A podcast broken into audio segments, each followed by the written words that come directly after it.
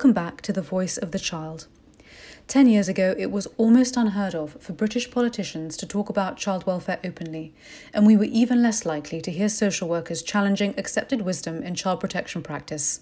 But as campaigners began to expose the often callous and biased processes inside the system, social workers who wanted to improve child protection and make it truly child and family focused gradually started to speak out a new and groundbreaking organisation co founded by Andy Bilson, an emeritus professor of social work at the University of Central Lancashire and a former chair of the Council of Europe and UNICEF's Child Rights Observatory, aims to place parents' advocacy at the forefront of child protection and to protect their rights and the rights of their children. Hi, Andy, it's great to have you on the programme. Hi, good to be here.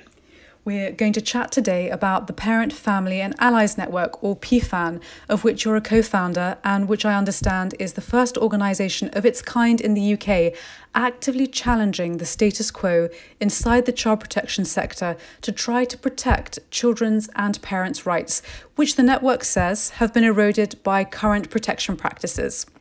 Now, PFAN says specifically on its website that the current system is oppressive, that it doesn't protect children and undermines parents, which is leading to the traumatic and permanent severance of parents and families from their children through adoption.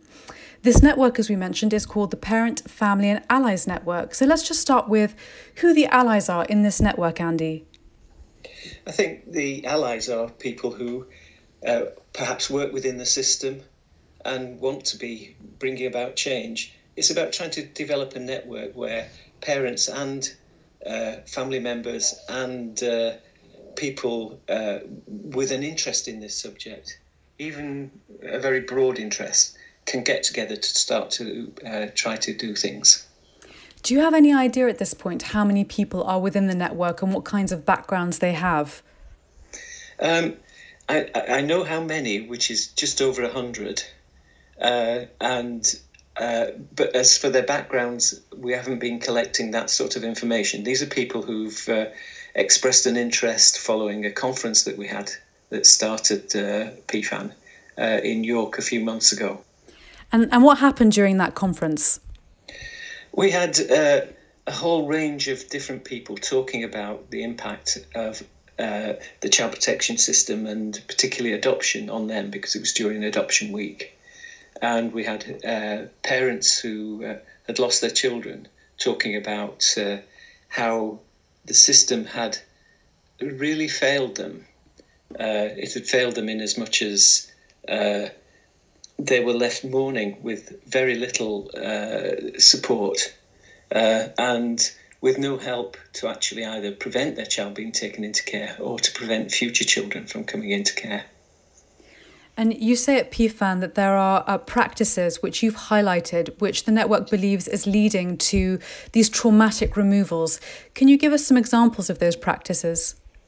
Well, I think the first thing is the huge increase in the numbers of investigations. Uh, uh, my my research shows that uh, uh we're up to something like one in every eight children uh, being subject of an investigation before their fifth birthday. So the child protection system has massively increased uh, how it impacts on people. Alongside that, you have a, a, system, an adversarial court system, which I think is made worse now during uh, the COVID lockdown because of the problems of dealing with uh, court cases uh, when people uh, are uh, unable to to go to court and present themselves. So doing this over telephone calls and Skype. Have you seen anything during this period that's really concerned you? Yes, I think uh, everybody's worried about the the issue of uh, of online court hearings. Uh, I, I, was speaking to a parent who, uh, having had a cesarean uh, section, uh, was told to her for the first time that she'd lost, she was going to lose her child. she left the hospital that day, leaving her child behind and uh, ended up being uh, uh, on on a telephone call with no legal support, uh, nobody to support her, and having to have a hearing that led to the child, I think, some sort of temporary order being made. Um, in in something you know two days after having a cesarean section. This can't be a humane or right way of us doing these things. That's that's shocking, Andy. And in terms of the mother's mental health, that must have taken a huge toll on her. It certainly did. It certainly did. It was uh, uh, a, a, very serious uh, impact on her, and uh, uh, she's still not. Uh, she's still struggling to come to overcome that. And is she getting any kind of support to, to deal with the aftermath of all of that? I've tried to put her in touch with uh, um, par- other parents who've uh, lost their children who can help and talk her through that. Beyond that, uh, I don't know. It's it, it, this is just somebody I came across through a friend of a friend. We've seen an unprecedented spike in the number of children being removed from parents over the last 10 years.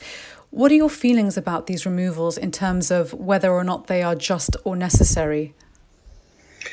I think there's a, there are some children who need to come into care. We, we can't debate that. What we've seen uh, in recent years is that when children come into care, little work is done to rehabilitate uh, parents or to get them back to parents. So what the pattern consists of is children staying longer and longer periods in care. Uh, I've done research on this. I've just done a piece on uh, children who enter care at birth, uh, which is yet to be published. And what this shows is that uh, in some local authorities, as many as uh, uh, over 1% of all children are removed at birth. And that what you see is that the highest rates of these removals occur in, in, in local authorities which have the poorest outcomes in Ofsted uh, uh, um, evaluations. So uh, it, this research seems to point to the idea that uh, uh, the, the quality of social work uh, in an agency can have a big impact on how many children are removed rather than the needs of parents or children.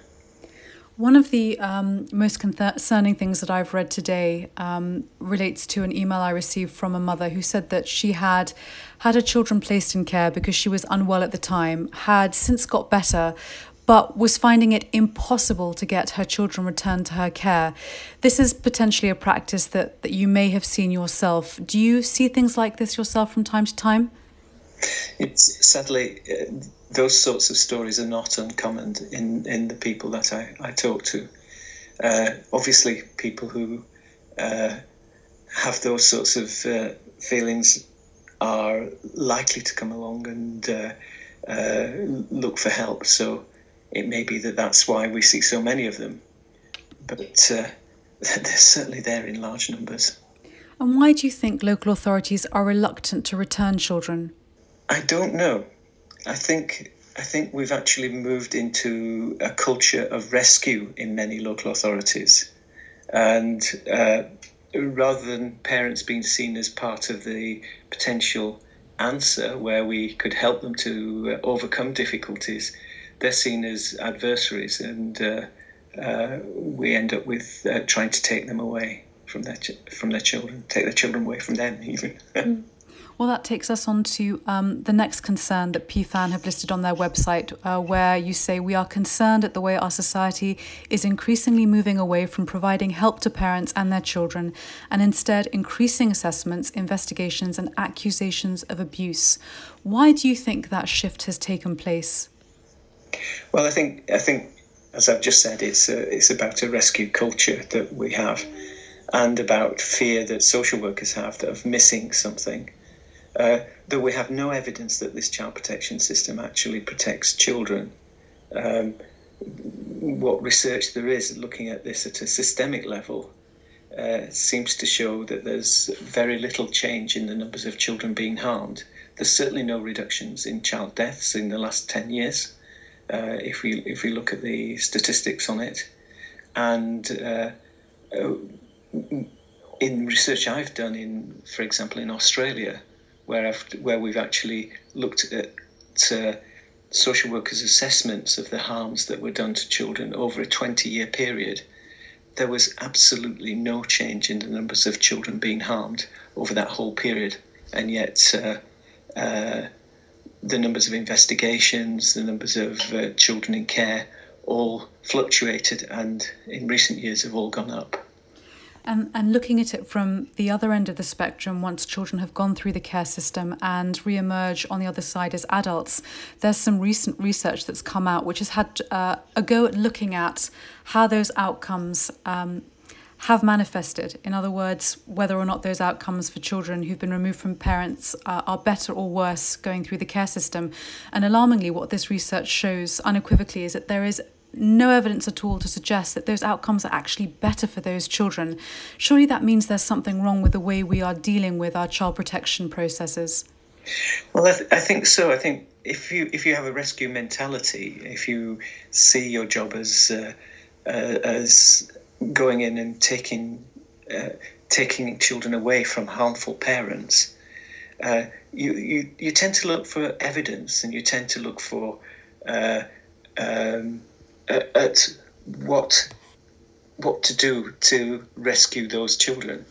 What you don't do is look at what help families need and how uh, how any strengths that the families have could be uh, enhanced, and how we might actually support those parents to be better parents, and that leads to more children in care. The outcomes at the end of care, as you say, are really not good, uh, and I'm not sure which research uh, you were looking at. Um, one I've seen recently shows that in Wales, a third of all of all the uh, children who were adopted in a year in Wales had a parent who was in care at 16. It can't be that we're preparing uh, children who've gone through the care system for parenthood. Uh, if that proportion of all the adoptions are due, are due to children uh, who are whose parents have been in care. I've I've published that the research that we were just talking about that that gave a, a long term look at outcomes for children in care on on my website. So I'll add that to the the bottom of the podcast and. I'd be very grateful if you could um, share the, the Welsh study that you have as well, and I can share that with the, the listeners and the readers too. Um, sure. Thank you. Um, you also raise other concerns which stem from confusion within the child protection sector. And what you say specifically in the statement is we are concerned at the confusion between neglect and inequality and poverty, which leads to growing numbers of children being put under surveillance, removed into care, and adoption. Where does that confusion come from? I, I think it comes from uh, our attempts to, uh, is this rescue mentality. It leads us into thinking that uh, everything is is uh, is due to the actions of parents, and we don't look at these broader societal uh, issues which have impact and which cause many of the problems that we're we're dealing with. So, for example, uh, the the whole business of uh, of, of poverty as a uh, as something which increases mental health problems, that uh, uh, makes it more likely that uh, families will uh, be violent to each other. It, we don't we don't take that into account, and so what we end up doing is responding as if everything is due to parents, rather than looking at the factors which actually put put parents in a a really difficult position to take on that role. And often glimmers of light which indicate to the contrary are missed. So, for example, families will often tell me that they approach their local authority and their social services in the first instance actively looking for help and support, which is a clear indication that they're very aware that they need that support, that they clearly want to parent. And yet, time and again, that appears to be used against them rather than seen in the positive light in which it probably should be, which is that these individuals, these mums, these dads know that there's something they need help with and they're actively looking for that support.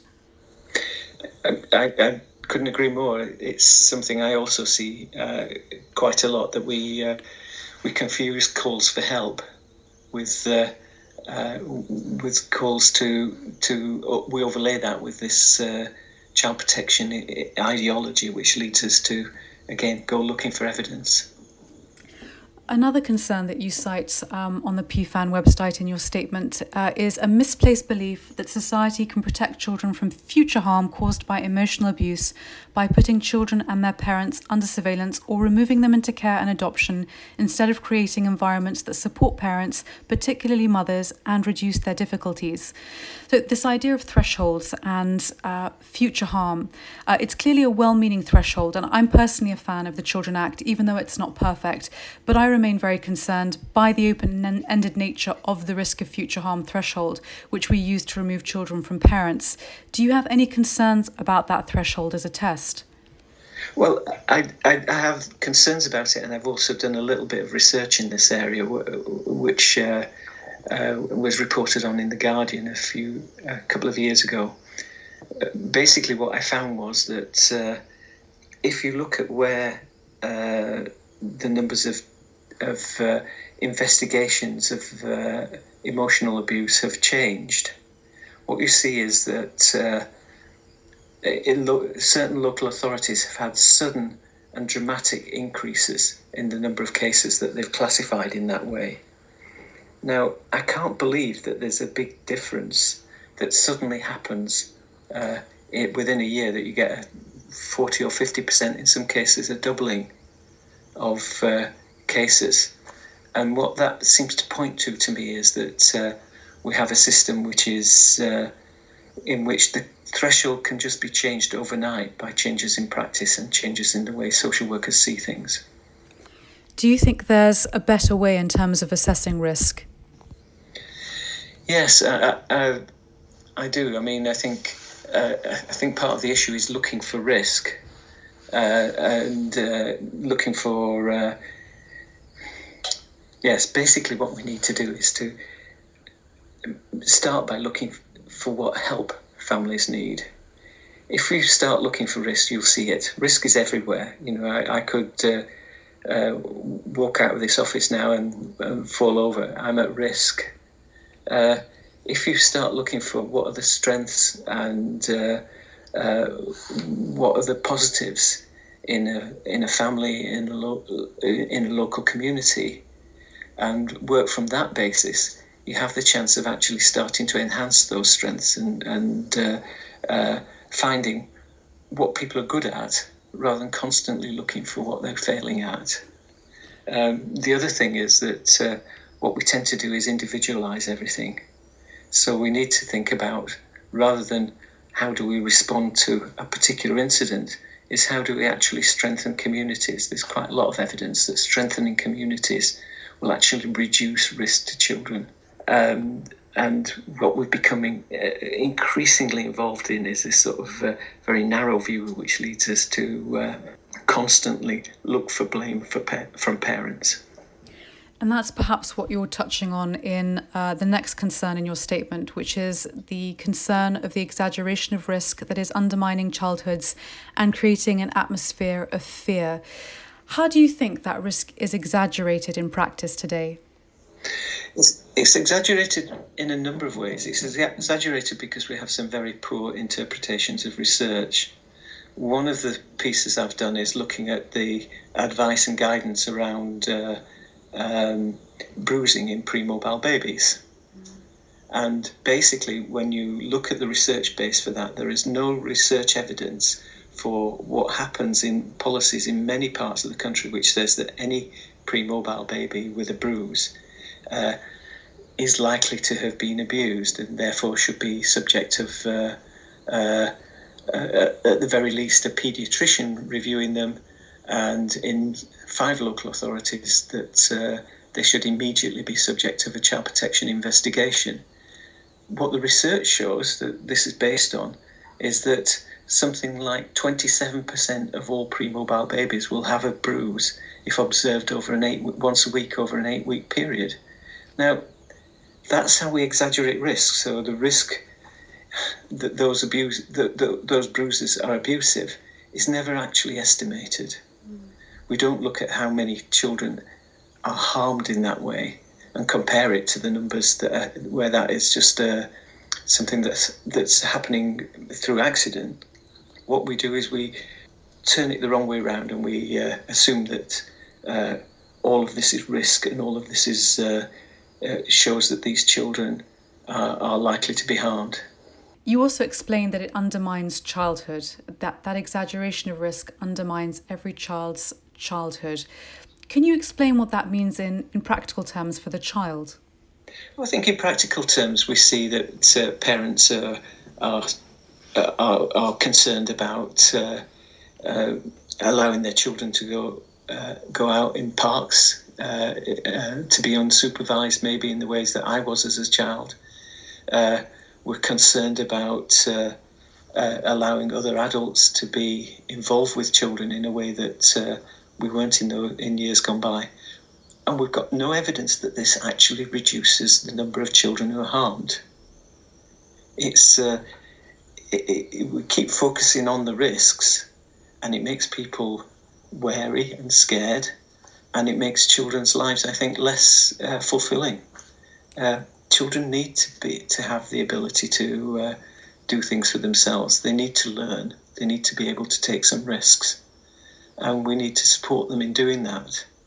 Uh, and the child protection uh, ideology, I think, has has become so uh, internalized in everybody that we we we all, you know, don't even allow our children to walk to school. Maybe the very last point that you make uh, on the PFAN statement is that you want to end child protection as we know it, and for there to be a fundamental change from child protection and rescue to child rights that strengthens family and community.